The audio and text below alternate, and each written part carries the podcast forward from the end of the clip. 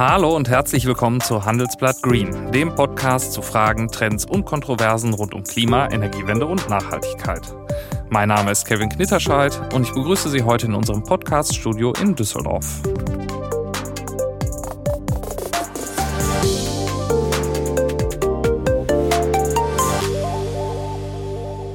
Wer in den vergangenen Monaten versucht hat, etwa ein Auto, ein Möbelstück oder einen Computer zu kaufen, der wird sich wahrscheinlich über die langen Lieferzeiten für viele dieser Produkte gewundert haben.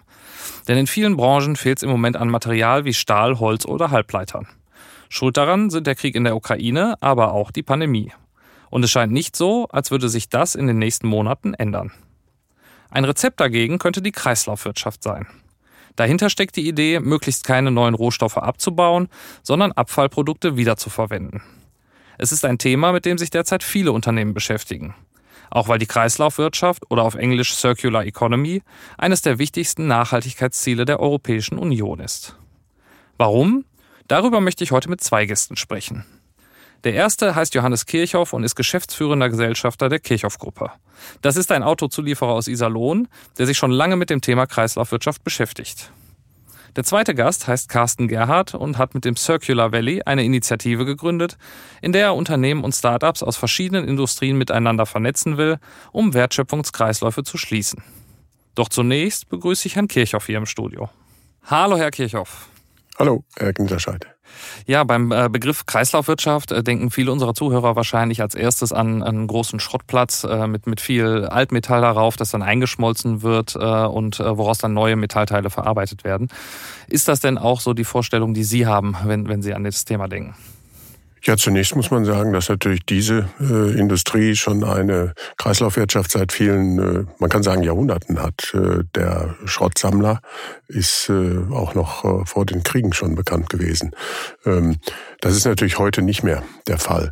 Äh, insofern denken wir heute an äh, die Kreisläufe, die wir schaffen müssen. Es gibt viele Materialien, die heute schon gut im Kreislauf laufen, aber es gibt eben auch äh, eine ganze Reihe von Materialien, beispielsweise die Kunststoffe, wo wir noch Kreislaufschwierigkeiten haben. Mhm. Jetzt kümmern Sie sich ja auch beim Bundesverband der Industrie um die Initiative Circular Economy. Ähm, können Sie unseren Zuhörern ein paar Sätzen erklären, was, was da Ihre Aufgabe ist? Ja, wir sind eine Gruppe von mehr als 50 Mitgliedsunternehmen, die das Thema sich auf die Fahne geschrieben haben, innerhalb äh, einer sektorübergreifenden, eines sektorübergreifenden Ansatzes über mehr Kreislaufwirtschaft nicht nur nachzudenken, sondern das auch anzufassen. Äh, dabei äh, ist uns wichtig, dass das nur in der Kooperation mit allen geht. Also derjenige, der das Material herstellt, derjenige, der das Material verarbeitet zu Produkten, derjenige, der es gebraucht dann der Einsammler und Sortierer und dann natürlich wieder derjenige, der das Material wieder aufbereiten oder auch zu neuen Materialien machen soll. Hier setzen wir auf eine durchgängige Kommunikation, sodass also alle Beteiligten wissen, dass wir dort angreifen müssen und dass wir diese äh, Themen an den Tisch bringen müssen, denn sie sind nur gemeinsam lösbar. Nach einer kurzen Unterbrechung geht es gleich weiter. Bleiben Sie dran. Wie geht es weiter mit der Europäischen Union? Präsidentschaftswahlen in den USA, EU-Parlamentswahlen, geopolitische Krisen und wirtschaftliche Schwierigkeiten. Wir suchen Lösungen für diese Herausforderungen. Am 19. und 20. März auf der digitalen Europakonferenz von Handelsblatt, Die Zeit, Tagesspiegel und Wirtschaftswoche. Über die Zukunft Europas sprechen wir mit Bundeskanzler Olaf Scholz, Wirtschaftsminister Robert Habeck und vielen mehr. Kostenlose Anmeldung unter europe20xx.de. Ähm, wo steht denn die deutsche Industrie beim Thema Kreislaufwirtschaft? Also Sie haben gerade schon gesagt, die Metallbranche ist schon recht weit, bei Kunststoffen noch nicht. Können Sie uns vielleicht so einen Überblick geben über die einzelnen Sektoren, wie, wie da der Stand ist? Also zunächst äh, Metalle, Aluminium, äh, Glas, Papier sind hervorragende Beispiele, wie äh, die Kreisläufe funktionieren. Dort äh, sind die Wiedereinsatzquoten äh, weit über 90 Prozent. Und das zeigt auch, dass man viel bewirken kann. Bei den Kunststoffen sieht das noch anders aus. Da müssen wir sehen, dass wir alle Prozesstechniken, die wir heute zur Verfügung haben. Also nicht nur das mechanische, sondern auch die thermische Verfahrenstechnik und die chemische Verfahrenstechnik zum Einsatz bringen, um diese Stoffe in den Kreislauf zu kriegen. Aber auch hier gibt es sehr, sehr viele Ansätze. Nicht nur Unternehmen wie BASF oder Bayer, äh, auch Covestro die alle Mitglieder in dem Panel sind, interessieren sich nicht nur dafür, sondern haben auch Strategien angesetzt, äh, um ihre Feedstock-Materialien durch äh, gebrauchte Materialien langsam aber sicher zu ersetzen. Was sind denn noch die Hürden, die verhindern, dass wir bei 100 Prozent rauskommen? Ja, vielfach ist es natürlich so, solange das Rohmaterial, was aus dem Boden entnommen wird, keinen richtig fairen, äh, marktwirtschaftlich gesetzten Preis hat, also alle Nachfolgekosten auch in dem Rohmaterial drin sind, äh, solange ist natürlich die äh, reine Herstellung mit Virgin Material noch preiswerter. Äh, wenn ich äh, Stoffe im Kreislauf fahre und äh, sie putzen und säubern muss, dann habe ich gegenüber einer nicht korrekten Preissetzung von Rohmaterial natürlich einen Nachteil. Also gibt es zwei Möglichkeiten. Entweder wir müssen weltweit dafür sorgen, dass äh, mal, Minen, wo heute Material ausgebeutet wird, aber nicht nach westdeutschen oder westeuropäischen Standards gearbeitet wird, dass dort eine richtige Preisbildung stattfindet. Ähm, dann äh, wird automatisch mehr Stoff, äh, der heute sich hier in den Märkten befindet, im Kreislauf gefahren. Das ist ein Grund. Der zweite ist natürlich auch, dass wir technologisch eine Menge noch tun müssen, um äh, beispielsweise Kunststoffe über die Polymerketten wieder zu neuen Kunststoffen zu machen. Jetzt zeichnen sich ja die äh, Branchen, die Sie eben als Vorreiter genannt haben, dem Metall, äh, Glas, ähm, äh, verschiedene andere, ja vor allen Dingen dadurch aus, dass sie sich, dass sie ja selber diese Produkte dann auch wieder nutzen können. Ähm, Gibt es denn auch Fälle, wo man sagen kann, da muss die Zusammenarbeit zwischen verschiedenen Sektoren intensiviert werden, weil sich vielleicht das äh, recycelte Produkt nicht in derselben Industrie wieder einsetzen lässt, aber möglicherweise für eine andere interessant ist? Sicher, das ist äh, auch ein Ziel, dass das transsektoral funktioniert. Äh, wir denken ja beispielsweise äh, über den sogenannten Digital Product Pairs nach. Das heißt, das Material, was in einem Produkt verarbeitet ist, hat eine Kennung. Und wenn es dann vernünftig wieder zurückgeführt wird, eingesammelt, sortiert wird, was dann viel besser geht, dann kann man das natürlich auch für andere Einsatzzwecke benutzen. Also das Gehäuse eines Haarföhns kann durchaus ein Plastikbecher werden. Das ist nicht ausgeschlossen. Jetzt äh, haben wir in den vergangenen Monaten oder Jahren sogar äh, verschiedene Knappheiten äh, erlebt, die natürlich auch ein bisschen dadurch bedingt waren, dass bestimmte Rohstoffe gefehlt haben. Ich denke da an Nickel, ähm, wir haben äh, eine Knappheit gesehen an, an verschiedenen Edelgasen. Wäre uns das erspart geblieben, wenn wir äh, schon früher auf die Kreislaufwirtschaft gesetzt hätten? Ganz erspart wahrscheinlich nicht, aber man kann sagen, unsere Rohstoffversorgung fußt hier auf drei Säulen. Wir haben einmal die heimischen Rohstoffe, dann haben wir importierte Rohstoffe und wir haben zurückgewonnene Rohstoffe. Diesen dritten Teil, den gilt es deutlich weiter auszubauen und äh, dann brauchen wir weniger heimische oder auch weniger importierte Rohstoffe. Also wenn ich in dem dritten Bereich, also die Wiederverwertung von Stoffen, äh, richtig organisiere und dort wesentlich höhere Quoten fahre, als ich das heute beispielsweise bei solchen Spezialmaterialien tue, dann äh, bin ich unabhängiger von importierten Rohstoffen und dann äh, vermindert sich auch das Risiko einer preissprunghaften Entwicklung oder auch eines Mangels. Mhm. Gibt es denn auch vielleicht Bereiche, wo man sagen kann, da ist es gar nicht machbar, ähm, zu einem Kreislauf zu kommen? Also gibt es vielleicht auch bestimmte Materialien, von denen wir uns in Zukunft dann verabschieden müssen? Das würde ich nicht sagen, sondern äh, glücklicherweise gibt es ja ein Naturgesetz, das ist der sogenannte Massenerhaltungssatz. Der sagt in einfachen Worten, nichts geht verloren. Also es bleibt uns alles erhalten. Wir können eigentlich jedes Material im Kreislauf fahren. Das ist natürlich, wenn ich jetzt an Energie denke, da wird es ein bisschen schwieriger, weil Energie wird umgewandelt und kriege ich die dann auf der Erde zurück. Da muss ich eher darüber nachdenken, welcher Energieträger ist im Kreislauf zu fahren. Beispielsweise Wasserstoff ist wunderbar im Kreislauf zu fahren.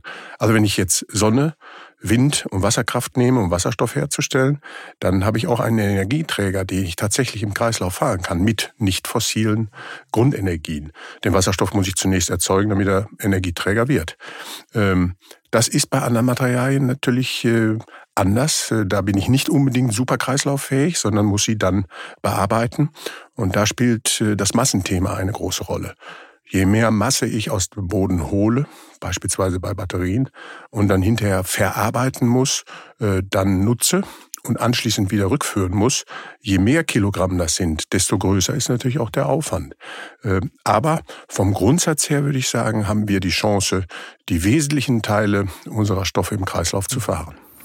Warum werden wir dann nie bei 100 Prozent rauskommen? Also Sie hatten gesagt, äh, ganz wird es, wird es die äh, Versorgungsproblematik vielleicht auch nicht lösen. Nun, weil wir natürlich kein Perpetuum mobile erfunden haben. Das wäre zu schön, das wird es nicht geben. Äh, einige Verlustbereiche wird es immer geben.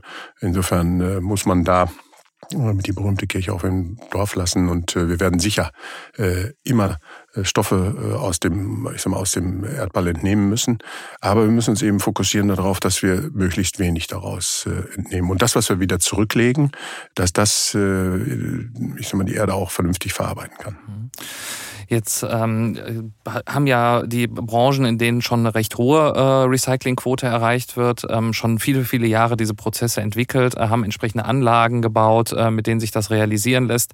Andere sind da noch nicht so weit. Ähm, inwieweit müssen sich denn äh, ja, die, die industrielle Infrastruktur auch verändern, um äh, bereit zu werden für die Kreislaufwirtschaft? Oder können wir mit den Anlagen, äh, die, die wir jetzt haben, auch äh, problemlos äh, weiter in Kreislauf produzieren?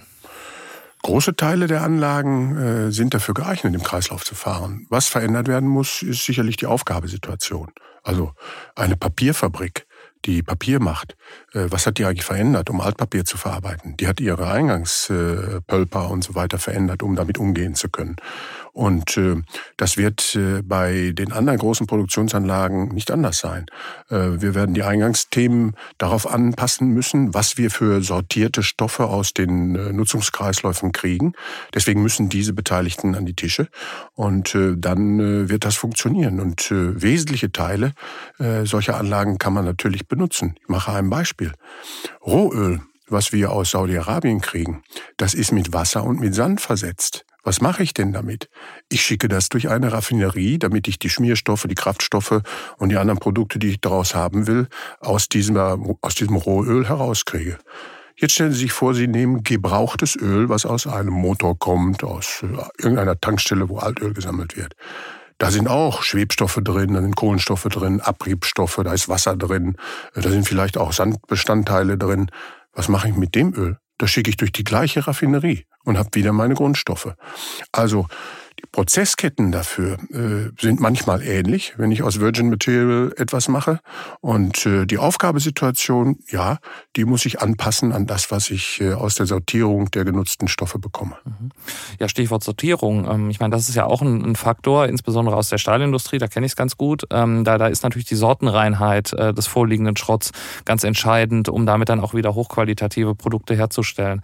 Sind denn unsere äh, Sortierprozesse darauf ausgelegt, äh, Materialien wirklich so voneinander zu trennen, dass wir sie sortenrein wiederverwenden können? Die Sortierprozesse sind immer besser geworden und werden natürlich auch immer besser. Aber da müssen wir mithelfen und zwar über digitale Produktkennzeichnungen beispielsweise. Also während des Herstellprozesses einer Kunststoffart wird dem Material beigebracht, was es ist. Dann habe ich es beim Auslesen, beim Sortieren einfacher. Das kann ich mit einer beispielsweise CCD-Kamera machen, dass ich dann weiß, das ist ein Polystyrol, das ist ein Polyamid, das ist ein Polypropylen, äh, um die Sortenreinheit dann auch zu gewährleisten. Ähm, dort wird es äh, sicherlich neue Ansätze geben müssen. Der digitale Produktpass beispielsweise spielt eine große Rolle. Überhaupt die künstliche Intelligenz. Wenn ich das miteinander verbinde und vernetze, der Sortierer damit arbeiten kann, dann kriege ich sehr saubere Stoffströme und kann die natürlich auch gut wieder aufbereiten. Und wie sieht's mit den Produkten selber aus? Dann müssen die vielleicht auch anders designt, anders entwickelt werden, damit sie sich dann im Nachgang leicht, leichter trennen lassen? Ähm, oder äh, funktioniert das dann hinterher am Ende über den Sortierprozess? Nein, das ist das Entscheidende eigentlich dabei. Wenn ich das Design for Circularity oder die Entwicklung für die Kreislaufwirtschaft im Produkt nicht unterbringe, dann habe ich hinterher zu viel Aufwand. Ich muss also vorher schon beim Produktdesign nachdenken, äh, was muss ich tun, damit ich dieses wieder in seine Grundstoffe zerlegen kann. Das ist ein ganz wichtiges Element. Äh, dort werden wir auch entsprechende Vorschläge machen. Da sind wir mit äh, allen Industriebereichen sektorübergreifend auch in der Diskussion.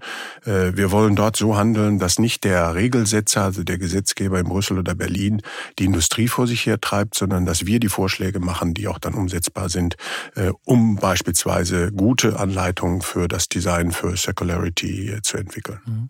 Jetzt sind Sie ja selber Ingenieur. Ähm, wie verändern sich denn die Produkte dadurch? Weil gerade diese, diese Verbundwerkstoffe, die helfen ja häufig dabei, Produkte klein zu machen. Ähm, es gab mal dieses Beispiel von dem Fairphone. Das war so ein fair produziertes Smartphone, das ein bisschen modular war. Ähm, das war deutlich größer und voluminöser als, als das typische Smartphone, das wir so kennen, das verklebt wird und das sich wahrscheinlich nur sehr schwierig recyceln lässt.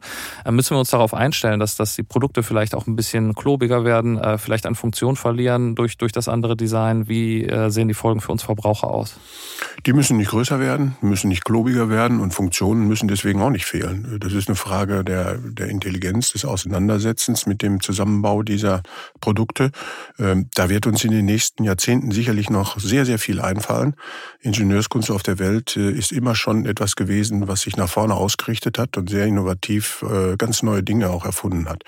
1890 hat mal der Präsident des amerikanischen Patentamtes gesagt, er könnte seine Behörde zumachen, weil schon alles erfunden wäre. Äh, wir wissen heute, dass das natürlich Unfug war. Und äh, so sage ich auch, heute nach dem heutigen Stand mag man vielleicht sagen, um Gottes Willen, welches Verbundmaterial äh, darf ich überhaupt noch nehmen, wenn ich an den Kreislauf denke. Ich bin überzeugt, dass wir auch bei Verbundmaterialien Verfahren finden, um die wieder zu zerlegen.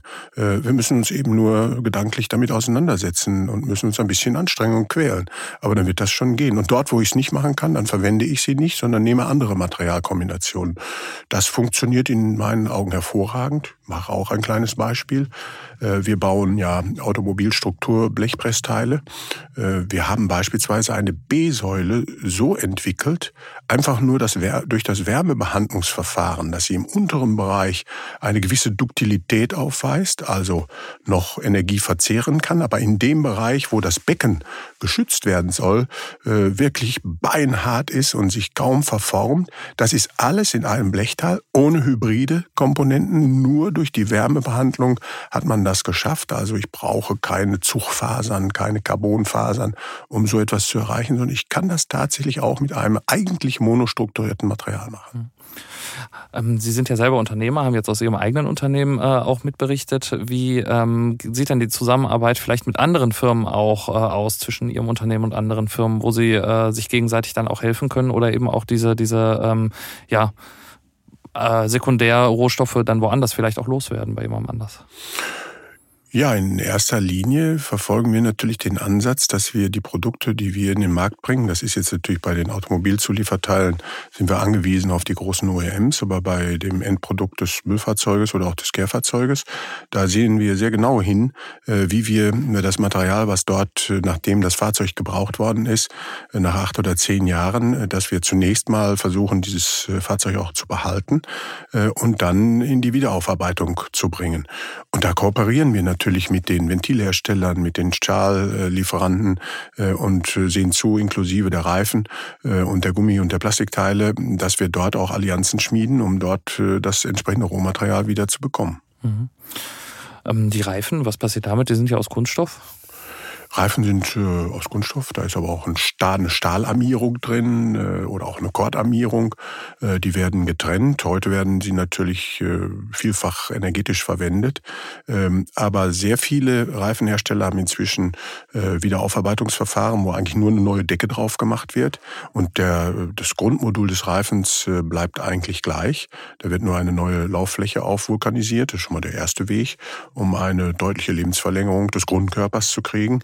Gut, wenn er dann aufgebraucht ist, äh, dann äh, muss man auch dort in dem äh, Kunststoff- oder dem Gummibereich sich um andere Aufbereitungsverfahren kümmern, als das nur wieder in CO2 umzusetzen, also die energetische Nutzung daraus zu kriegen. Aber auch da bin ich überzeugt, dass man da auch andere Wege finden wird, um eben tatsächlich carbonfrei dort den Kreislauf für Reifen hinzukriegen. Jetzt haben Sie gerade gesagt, es wäre äh, gut für die Industrie, wenn sie der Regulierung vorweglaufen könnte mit ihren Bemühungen, äh, die, die Kreisläufe zu schließen. Ähm, andersherum gefragt, was kann denn die Politik äh, für die Unternehmen tun, um einen besseren Boden zu bereiten für den Aufbau einer Kreislaufwirtschaft? Im Wesentlichen äh, sollte sie darauf achten, dass wir technologieoffene Leitplanken für diese Regularien kriegen.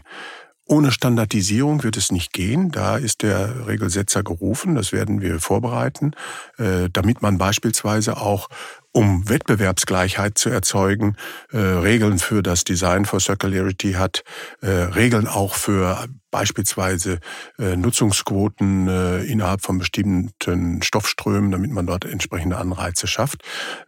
Aber das Wesentliche ist eigentlich, dass äh, die Unternehmen, die Marktteilnehmer, dass man die machen lassen soll, damit ähm, alle Intelligenz von allen Marktteilnehmern äh, genutzt wird, damit die Allokation von Kapital auch an die richtigen Stellen kommt.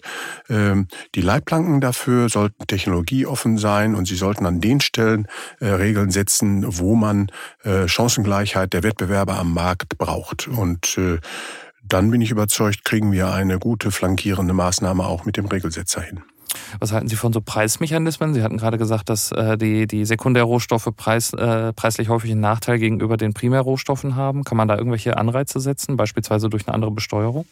Das ist natürlich ein ganz schwieriges Element. Äh, dann greife ich ein an einer Stelle, wo hinterher vielleicht der Verbraucher auch sagt, was, was, was wird denn jetzt gemacht? Also wenn ich Angebot und Nachfrage anfange, über, über Steuern zu teuern, dann bin ich in einem schwierigen Segment. Das findet heute ja schon an vielen, vielen Stellen statt. Es gibt CO2-Preise, das äh, ist auch sinnvoll für die fossilen Kraftstoffe. Es gibt ohnehin sehr viel Steuern auf die Kraftstoffe. Ähm, da sind wir natürlich als äh, soziale Marktwirtschaftler äh, in einem anderen Denkprozess. Was notwendig ist, ist, dass man sich mit diesen Staaten, die heute aus diesen äh, Ländern eben solche Stoffe schürfen, dass man sich mit denen hinsetzt und sagt, so, lass uns doch mal überlegen, äh, wie bilden wir euren Preis? Äh, der muss fair sein, der muss Nachsorgekosten beinhalten. Das muss man machen. Das geht aber nur in der Internationalität. Das geht nicht national. Und äh, da bin ich überzeugt, dass wir auch die Impulse liefern, äh, um eben den Ländern, wo wir heute äh, Rohstoffe zu eigentlich nicht passenden Preisen ohne Nachsorgungsthemen äh, bekommen, dass wir mit denen uns an den Tisch setzen. Welche Rolle können denn äh, Initiativen spielen, wie zum Beispiel Circular Economy vom BDI, aber eben auch das Circular Valley ähm, aus Wuppertal beispielsweise, in dem Sie sich ja auch engagieren? Ja, Circular Valley Wuppertal, Scale 360 aus äh, Genf, äh, vom, vom World Economic Forum, äh, BDI-Initiative Circular Economy. Wir können Anreize setzen, und zwar zur Diskussion, zum Gespräch. Wir haben Arbeitsgruppen, mit denen wir uns austauschen. Wir gehen auf die großen Verbände zu, ob das der ZVEI ist, ob das der VC ist, der VDA, der Bauverband, äh, überall dort, wo die, die wesentlichen Stoffe in den Kreisläufen gefahren werden, dort stoßen wir die Diskussionen an. Umsetzen müssen das die Marktteilnehmer selber. Auf der einen Seite die Industrie, aber lassen Sie uns auch nicht den sogenannten, ich nenne den Gebraucher, ich nenne den Nicht-Verbraucher oder Konsument, sondern ähm, dem Bürger. Auch dort müssen wir das richtige Mindset entwickeln, äh, damit er bereit ist, äh, für Secularity nicht nur zu denken, sondern auch zu arbeiten, Stoffe getrennt zu halten. Ich sag mal, in die gelbe Tonne noch Restabfall einzuschmeißen, ist nicht so zirkulär gedacht. Äh, also wir brauchen auch dort ein Mindset, äh, müssen den Verbraucher, äh, den ich Gebraucher oder Nutzer nenne, äh, den müssen wir mitnehmen auf diesem Weg. Ja, vielen Dank, Herr Kirchhoff. Jetzt wollen wir mit jemandem sprechen, der sich als Gründer einer solchen Initiative betätigt hat. Dabei nimmt Carsten Gerhardt nicht nur die klassische Industrie, sondern eben auch Start-ups in den Blick, die neue Technologien für die Kreislaufwirtschaft entwickeln. Hallo, Herr Gerhardt. Hallo, Herr Knitterscheid. Ja, die Wiederverwertung von Abfällen ist ja eigentlich ein ziemlich altes Konzept, wenn man jetzt etwa an die Landwirtschaft denkt. Äh, warum erlebt die Idee jetzt als Kreislaufwirtschaft eine neue Renaissance? Früher war es in der Tat gang und gäbe, Abfälle, Wertstoffe wiederzuverwenden. Und äh, mit der industriellen Revolution oder den industriellen Revolutionen sind immer mehr Abfälle entstanden, die nicht als Wertstoffe wiederverwendet wurden. Und so sind wir heute zu in Summe 100 Milliarden Tonnen Emissionen gekommen, von denen nur etwa 10 Prozent wiederverwendet werden. Der Rest wird deponiert oder verbrannt. Jetzt haben Sie ja im Bergischen Land, das ist in Nordrhein-Westfalen, ähm, ein Projekt gestartet, das heißt Circular Valley und übersetzt bedeutet das so viel wie äh, kreisförmiges Tal. Was hat es denn mit dem Namen auf sich und äh, worum geht es dabei? Ja, es geht uns an der Stelle gar nicht mal um das Wuppertal und auch nicht um ein kreisförmiges Tal, sondern die Analogie, die wir anstreben, ist das Silicon Valley in Kalifornien. Silicon Valley ist ja der Sehnsuchtsort für alle Menschen, die sich mit Digital- und Plattformökonomie beschäftigen. Also egal, wo auf der Welt sie digitaler Nomade sind. Sie möchten gerne in Silicon Valley und einen ähnlichen Ort wollen wir schaffen für das Thema der Zirkularität, also einen globalen Hotspot, wo Menschen aus aller Welt hinkommen, um gemeinsam an den Fragestellungen der Kreislaufschließung zu arbeiten. Wie sind Sie denn auf die Idee gekommen? Also was ist Ihr persönlicher Hintergrund und Ihr Bezug auch zur Kreislaufwirtschaft? Ich war ähm, viele Male im Silicon Valley zum Thema Digital und ähm, habe dort mit Kunden, ich bin Unternehmensberater im Hauptberuf, immer wieder geschaut, was dieses besondere Ökosystem ausmacht. Und ich muss eigentlich sagen, jedes Mal, wenn ich dort war, habe ich mich gefragt, was ist es denn, was wir möglicherweise in Deutschland Vergleichbares schaffen könnten zu einem anderen Thema. Und äh, so ist am Ende Circular Valley herausgekommen aus der Überlegung, dass das Schließen der Kreisläufe eines der drängendsten Probleme ist, die wir überhaupt haben. Und bisher gibt es dafür keinen Ort, wo sich Menschen, die das interessiert, treffen können. Und von daher sind wir darauf gekommen, dass äh, wir einen Ort suchen sollten, der optimale Standortbedingungen bietet, um genau dieses Thema zu adressieren. Und so sind wir dann auf den Großraum Rhein-Ruhr gekommen, weil er fünf sehr einzigartige Standortvorteile vereint. Das ist zum einen, dass es nirgendwo auf der Welt derart viele Weltmarktführer in einem kleinen, engen Bereich gibt, die die unterschiedlichsten Stufen der Wertschöpfungskette abdecken und auch alle Industrien. Wir haben über 300 Weltmarktführer im größeren Rhein-Ruhr-Gebiet. Zum Zweiten ist es schon der europäische Hotspot der Recyclingindustrie. Nirgendwo haben sie derart viele Recycler wie im größeren Rhein-Ruhr-Gebiet. Und zum Dritten, und das ist ganz einzigartig, haben sie eine unvergleichliche Dichte von wissenschaftlichen Einrichtungen. Also nirgendwo zwischen Sydney und San Francisco werden sie mehr wissenschaftliche Einrichtungen finden, die sich mit dem Thema der Stoffströme und Supply Chain Themen beschäftigen. Und diese Kombination von eins und drei, also Weltmarktführer und die unmittelbare Nähe zu wissenschaftlichen Einrichtungen, ist es, was ganz besonders einzigartig ist und ist ja das, was im Silicon Valley dazu geführt hat, dass dieses ganz einzigartige Ökosystem entstehen konnte. Dort war es die Stanford-Universität und die Halbleiterhersteller, die in den 50er, 60er, 70er Jahren engen Austausch gepflegt haben und sich dann nachher zu einem weltweit einzigen Digital ähm, Ökosystem entwickelt haben. Ja, und das streben wir halt hier auch an. Und es gibt noch zwei ergänzende Faktoren, nämlich der eine ist, äh, dass die Region unglaublich kosmopolitisch ist. Also egal, wo Sie herkommen, Sie werden sich im weiteren Rhein-Ruhr-Gebiet, das im Übrigen ja die größte Metropolregion Deutschlands ist, mit ähm, fast 15 Millionen Einwohnern, werden Sie sich wohlfühlen. Und last not least ist es der Ort der ersten und zweiten industriellen Revolution auf dem Kontinent. Dort wurde der Geist der linearen Wirtschaft aus der Flasche gelassen und von daher denken wir, es ist jetzt an der Zeit, ihn dort auch wieder einzufangen und die fünfte industrielle Revolution zu starten. Ja, jetzt haben Sie äh, die, die dritte und die vierte übersprungen. Ähm, was macht denn die fünfte industrielle Revolution denn aus im Vergleich zu den vorherigen, die wir gesehen haben? Die erste industrielle Revolution war ja die Mechanisierung, die zweite war dann die Verhüttung, die Stahlerzeugung und äh, die dritte die Elektrifizierung, die vierte die Digitalisierung und als fünfte industrielle Revolution bezeichnen wir die zirkuläre Wertschöpfung, also das Schließen von Stoffströmen, das Vermeiden möglichst jedweder Emission, dass wir ein Stück weit die Natur imitieren, die ja auch keine Abfälle, sondern nur Wertstoffe kennt und alles im Kreis führt. Mhm. Jetzt ähm, haben Sie äh, schon äh, im Zusammenhang mit dem Silicon Valley die Stanford-Universität äh, erwähnt. Was ist denn die Stanford-Universität der Re Region Rhein-Ruhr? Also welche Forschungsinstitute ähm, sind die, mit denen Sie da zusammenarbeiten und äh, was sind das für Ideen, die da auch entstehen? Erfreulicherweise haben wir gar nicht die eine exzellente Universität, sondern ganz, ganz viele. Da wären sicherlich zu nennen anwendungsbezogen die Fraunhofer Institute der Region, dann sechs Max-Planck-Institute, aber auch Exzellenzuniversitäten von der RWTH über die Uni Köln bis zur Uni Münster. Und äh, ganz konkret arbeiten wir zusammen mit Max Planck, mit den Fraunhofer Instituten und mit dem Wuppertal Institut, das ja vor 30 Jahren nur zu dem Zweck gegründet wurde, sich mit Themen wie Klima und Kreislaufwirtschaft zu beschäftigen. Jetzt ist es im Silicon Valley häufig so, dass die äh, Studenten, die an der Uni sind, äh, dann auch ausgründen. Bei Ihnen ist das Konzept ein bisschen anders. Also Sie holen auch Gründer aus komplett anderen Weltregionen nach Wuppertal. Ähm, wie funktioniert das im äh, Circular Valley? Also wie muss ich mir das Konzept vorstellen? Unser Ziel ist es, interessierte Gründer aus allen Weltregionen in Circular Valley zu holen. Dazu arbeiten wir mit den unterschiedlichsten Organisationen zusammen, von Außenhandelskammern äh, bis zur Kirche. Und ähm, wir holen dann ähm, 15 bis 20, in diesem Mal sogar etwas mehr, 30 äh, Startups pro Kohorte in den Accelerator, ähm, machen sie fit bis hin zum Businessplan und sorgen auch dafür, dass sie Kontakt zur Industrie bekommen. Das ist, was uns ganz klar differenziert von anderen Acceleratoren, ähm, die unglaublich breite Unterstützung durch die industriellen Partner, die wir haben, um so einen ganz unmittelbaren Kontakt herzustellen zwischen den jungen Gründern und äh, den alteingesessenen Unternehmen, die in der Lage sind, gute Ideen groß zu machen. Bleiben die Gründer denn nach dem Programm dann auch wirklich äh, in, in der Region Rhein-Ruhr oder gehen die wieder zurück in ihre Heimatregion? Das ist äh, unterschiedlich. Wir haben natürlich ein großes Interesse, Unternehmen hier anzusiedeln, sehen aber auch, dass viele der Probleme, die wir global lösen müssen, gar nicht bei uns verortet sind. Beispielsweise die größte Elektronikschrottdeponie der Welt ist nicht im Rhein-Ruhr-Gebiet, sondern ist halt in Ghana.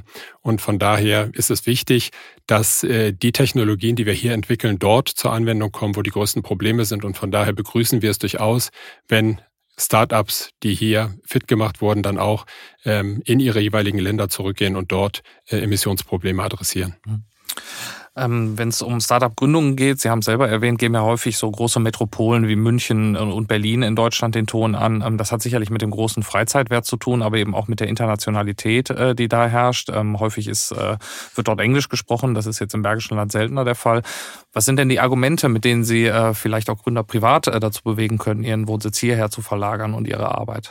Die weitere Rhein-Ruhr Region hat meines Erachtens eine große Herausforderung. Sie ist zu vielgestaltig. In Berlin, in München, da wissen Sie relativ genau, was Sie erwartet, was Sie verbinden mit den jeweiligen Städten. Die Rhein-Ruhr-Region ist die größte deutsche Metropolregion und das ist die besondere Attraktivität. Sie haben hier ähm, Nationalitäten, über 195 Nationalitäten vertreten. Das ist äh, schon attraktiv. Äh, für alle, die schon mal da waren, wissen, ähm, wie attraktiv die Region ist. Stichwort Lebensqualität. Und ähm, es sind eben die fünf entscheidenden Faktoren, auf die ich vorhin schon kurz eingegangen bin, dass sie diese einzigartige Dichte von Weltmarktführern haben, dass sie das europäische Zentrum der Recyclingindustrie ist, dass sie diese große äh, Dichte an wissenschaftlichen Einrichtungen haben und das kombiniert mit der hohen Lebensqualität und dass es der Ort der ersten und zweiten industriellen Revolution war. Das ist ein Narrativ, das sie so weltweit nirgendwo finden, ähm, insbesondere nicht in deindustrialisierten Gebieten. Also was wollen sie in London, Paris oder Berlin? Da gibt es nicht die Industrie, die wir ganz entscheidend jetzt angehen müssen, um tatsächlich Stoffströme zu schließen. Nach einer kurzen Unterbrechung geht es gleich weiter. Bleiben Sie dran. Die Welt steht vor gewaltigen Herausforderungen. Zum einen die Energiewende voranzutreiben und gleichzeitig den Klimawandel einzudämmen. Und auch der Energieträger Wasserstoff gewinnt weltweit immer mehr an Bedeutung. Doch wie geht es weiter? Erfahren Sie mehr auf dem Handelsblatt Wasserstoffgipfel 2024 am 12. und 13. Juni in Essen. Infos unter handelsblatt-wasserstoffgipfel.de. Mit dem Vorteilscode Wasserstoff 2024 erhalten Sie einen Rabatt von 15% auf die Tickets. Ähm, haben Sie vielleicht ein paar Beispiele für unsere Zuhörer, was für Ideen äh, im Zusammenhang mit dem Circular Valley entstanden sind? Also irgendwelche ganz besonderen oder spannenden Startups, die, äh, die vielleicht Dinge entwickelt haben, äh, von denen man noch nie gehört hat? Ähm, das ist ein ganz großes Spektrum von bis ähm, beispielsweise Versandtaschen, die keine Plastikfütterung innen mehr haben, sondern mit Papierschaum arbeiten, das heißt komplett recyclingfähig sind. Das wäre ein sehr praktisches Beispiel. Ähm, was äh, sehr wichtig ist für die industrielle Anwendung, ist das Recycling von Solarmodulen. Wir haben jetzt äh, mittlerweile über 40 Jahre Solarmodule in den Markt gebracht. Viele davon haben jetzt das Lebensende erreicht, müssen recycelt werden. Da haben wir einige Startups zu gehabt. Und ein großes Thema sind natürlich auch ähm, Verbundstoffe äh, Carbon Fiber, äh, wie es beispielsweise in Windradblättern zum Einsatz kommt. Äh, wir haben jetzt im nächsten Batch ein hochattraktives Startup, das sich mit der Frage beschäftigt, wie kann ich kohlefaserverstärkte Kunststoffe rezyklieren. Also ist das, wie gesagt, ein breites Spektrum von sehr unmittelbaren äh, Anwendungen für den Hausgebrauch bis hin zu großen industriellen Anwendungen. Mhm. Ähm, die Gründer, die äh, diese Startups äh, ins Leben rufen, haben die äh, einen häufigen Hintergrund auch aus der Industrie, weil gerade wenn man an diese, diese Tech-Startups denkt, Google, Facebook und so weiter, das sind ja häufig Studenten, die frisch von der Universität kamen, sich mit Programmieren auskannten. Ähm, ich kann mir vorstellen, gerade bei solchen Themen wie Werkstoffen oder so ist es vielleicht ein bisschen komplizierter, ähm, dass man auch praktische Erfahrungen braucht, um da was weiterzuentwickeln. In der Tat. Wir haben ähm, junge Menschen, die noch im Studium stecken mit äh, sehr interessanten Ideen, aber auch alte Hasen, die aus der Arbeit in der Industrie über viele Jahrzehnte festgestellt haben, wo die Herausforderungen sind und äh, die dementsprechend bei uns einbringen. Also ich würde sagen, ein Drittel unserer Gründer ist ähm, um die 50 oder älter und das sind einfach Menschen, die unglaublich viel Erfahrung mitbringen, Werkstoff, werkstoffliche Erfahrung, die sehr wertvoll ist. Mhm. Äh, Nochmal kurz zum äh, der Vergleich zum Silicon Valley. Also dort geht es ja meistens um Geschäftsmodelle, die sich sehr einfach skalieren lassen. Also die mit äh, relativ einfachen Ideen äh, möglichst viele Menschen erreichen können, dementsprechend dann auch irgendwann Unternehmen generieren, die äh, mehrere Billionen Euro wert sind, wie jetzt im Fall von Google oder Facebook meinetwegen. Ähm, inwieweit äh, lässt sich das auch duplizieren in, in der Industrie? Also gibt es da auch die Hoffnung, dass da irgendwann sogenannte Einhörner daraus entstehen, also Unternehmen mit einer Bewertung von mehr als einer Milliarde Euro? Ähm, Einhörner sollten auf jeden Fall daraus entstehen. Allerdings ist natürlich die Skalierbarkeit generell, da wo Sie mit Stoffen arbeiten, da wo Sie Fabriken brauchen, da wo Sie Logistikströme managen müssen, nicht so einfach, wie wenn Sie eine App programmieren, die dann äh, ohne Zusatzkosten weitervermarktet werden kann. Wir werden ähm, immer hier den Invest haben, aber langfristig sind das viel, viel werthaltigere Geschäftsmodelle als das, was wir im digitalen Bereich sehen, ähm, weil sie einfach, weil sie einfach Substanz haben, im wahrsten Sinne des Wortes. Brauchen die vielleicht auch mehr Unterstützung deswegen, also sei es jetzt durch Förderung oder eben auch aus der etablierten Industrie, äh, die, die dann genau nach diesen Lösungen sucht?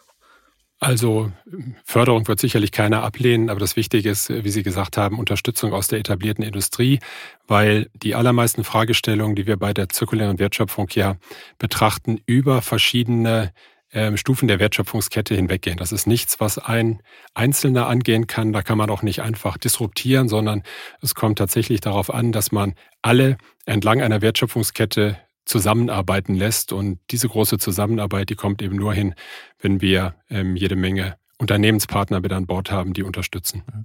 Äh, was da die Motivation der Startups ist, ja, ist ja relativ klar, aber es beteiligen sich ja auch, wie Sie sagten, altgediente Industriekonzerne am Circular Valley wie BASF, Bayer oder Remondis. Ähm, was ist denn deren Motivation? Weil eigentlich ist es ja deren Aufgabe, diese Geschäftsmodelle auch selber zu entwickeln.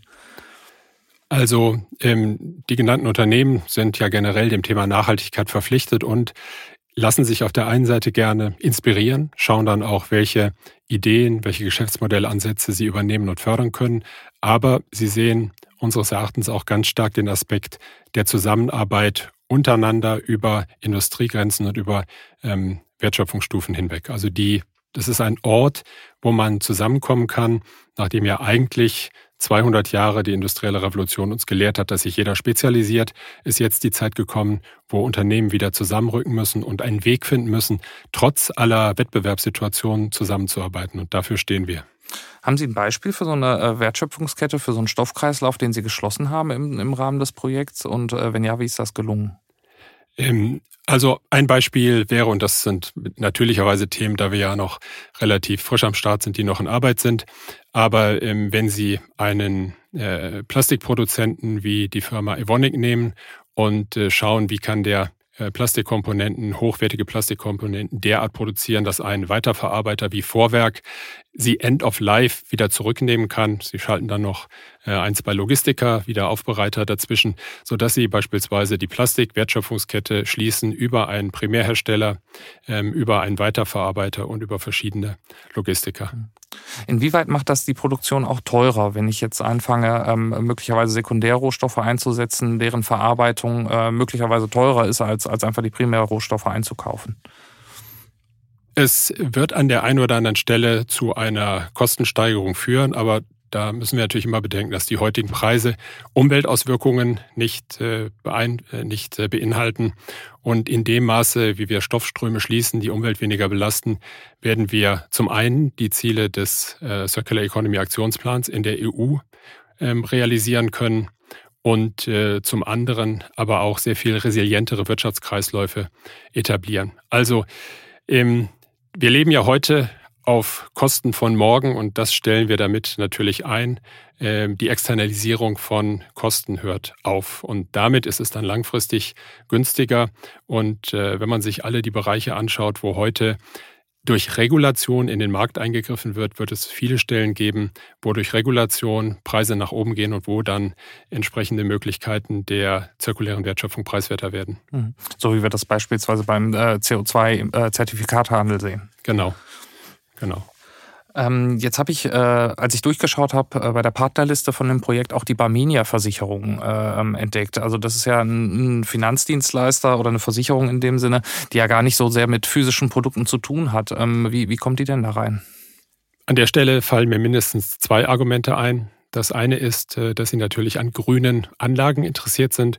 Und das andere ist, dass sich aber möglicherweise auch konkrete Versicherungsprodukte wie Versicherungen von Reparaturleistungen entwickeln lassen. Also Anlage und eigene Versicherungsprodukte. Wenn ich mir jetzt äh, eine Idee gemacht habe, wie ich die Kreislaufwirtschaft befördern kann in einer bestimmten Branche und ich möchte mich gerne an dem Projekt beteiligen, wie funktioniert das? Wie läuft das ab? Also wenn Sie Unternehmen sind oder mögliche Partnereinrichtungen, freuen wir uns über direkten Kontakt, über E-Mail oder über Anruf. circular-valley.org ist unsere Website. Und für Startups organisieren wir zweimal im Jahr äh, eine Kohorte und äh, die nächste beginnt jetzt im Juni. Da sind auch die Teilnehmer schon ausgesucht. Die darauffolgende wird dann im November starten und da wird die Bewerbungsfrist im September ähm, sein. Und was für Kriterien ähm, äh, spielen da eine Rolle? Also nach welchen äh, Vorgaben wählen Sie dann die Teilnehmer, die mitmachen dürfen, aus? Uns interessiert insbesondere, inwieweit die Ziele des Europäischen Green Deal bzw. des Circular Economy Aktionsplans erfüllt sind. Also in den Bereichen Textil, Plastik, Glas, Metall, Elektronik entsprechend innovative Ansätze zum Schließen von Kreisläufen entwickelt werden und das äh, zweite Kriterium ist, dass es schon einen, ein belastbares Modell gibt, also ein Minimum Viable Product oder einen entsprechend belastbaren Businessplan. Also technisch muss schon etwas da sein. Wir wollen nicht nur eine Idee weiterentwickeln, sondern tatsächlich auf belastbare Ansätze aufsetzen. Und äh, dann ist natürlich das Thema der Gründer, also die Persönlichkeit des Gründers ist für uns wichtig. Und last not least, dass es tatsächlich nachhaltige Ansätze sind, also in einer Lebenszyklusbetrachtung äh, sich das Ganze aus Sicht der Umwelt rechnet. Jetzt äh, kümmert sich Ihre Initiative ja nicht nur um Startups und den Aufbau von Know-how, ähm, sondern möchte auch der Politik Empfehlungen geben, äh, um den Aufbau einer Kreislaufwirtschaft zu unterstützen langfristig. Was fällt Ihnen da als erstes für eine Empfehlung ein, die Sie geben würden, der Bundesregierung beispielsweise? Ähm, also wir denken, dass äh, auf dem Wege der, der Regulation man hier in der Tat das Thema gut befördern kann. Und von daher wäre, wäre unser Hinweis zu schauen, an welcher Stelle man Wertstoffe bepfanden kann oder durch Einführung von Quoten dafür sorgen, dass neue Technologien sich ihren Weg in den Markt äh, bahnen können. Man sieht das ja an den unterschiedlichsten Stellen. Ähm, bei der Einführung des Airbags oder des Sicherheitsgurtes hat es anfangs auch Widerstand gegeben, aber am Ende ist das alles etwas, was wir bezahlen konnten, was wir bezahlen können und was uns unserer Sicherheit gedient hat und ähnliche Regulationen einzuführen, auch äh, im Bereich der Umwelt und Kreisläufe zu schließen, wird unseres Erachtens die deutsche Industrie ähm, ganz einzigartig nach vorne bringen, positionieren. Von daher wenig Scheu in der Richtung. Hm. Und für den Verbraucher, äh, wenn ich jetzt sage, ich möchte nicht darauf warten, dass äh, das durch Regularien mir vorgegeben wird, äh, wie, wie ich zu recyceln habe, sondern möchte das vielleicht schon selber vorantreiben, kann ich da irgendwas machen zu Hause? Die bestehenden Recyclingkanäle konsequent nutzen. Also wir haben ja schon in Deutschland äh, sehr vernünftige Trennsysteme von den Altglas, Altpapier, Containern über ähm, den gelben Sack bis zur Restmülltonne. Also diese Systeme tatsächlich nutzen, womöglich auf Pfandsysteme oder Mehrwegsysteme gehen. Das wäre, das wäre ein erster Ansatz und natürlich ähm, Abfall von vornherein vermeiden wo es geht. Also getreu dem Motto Reduce, Reuse, Recycle auch äh, die Dimension Reduce bespielen. Vielen Dank, Herr Gerhard. Ich danke Ihnen, Herr Knitterscheid. Das war Handelsblatt Green für diese Woche. An dieser Stelle möchte ich Sie noch auf unseren Wasserstoffgipfel hinweisen, der in zwei Wochen am 8. und 9. Juni im ThyssenKrupp-Quartier in Essen stattfindet. Die Karten dafür bekommen Sie im Internet unter veranstaltungen.handelsblatt.com/wasserstoff. Und wenn Sie noch Fragen oder Anmerkungen für uns haben, schreiben Sie uns doch gerne eine E-Mail an green@handelsblatt.com. Und wie immer freuen wir uns auch über eine positive Bewertung in Ihrer Podcast-App. Bis zum nächsten Mal.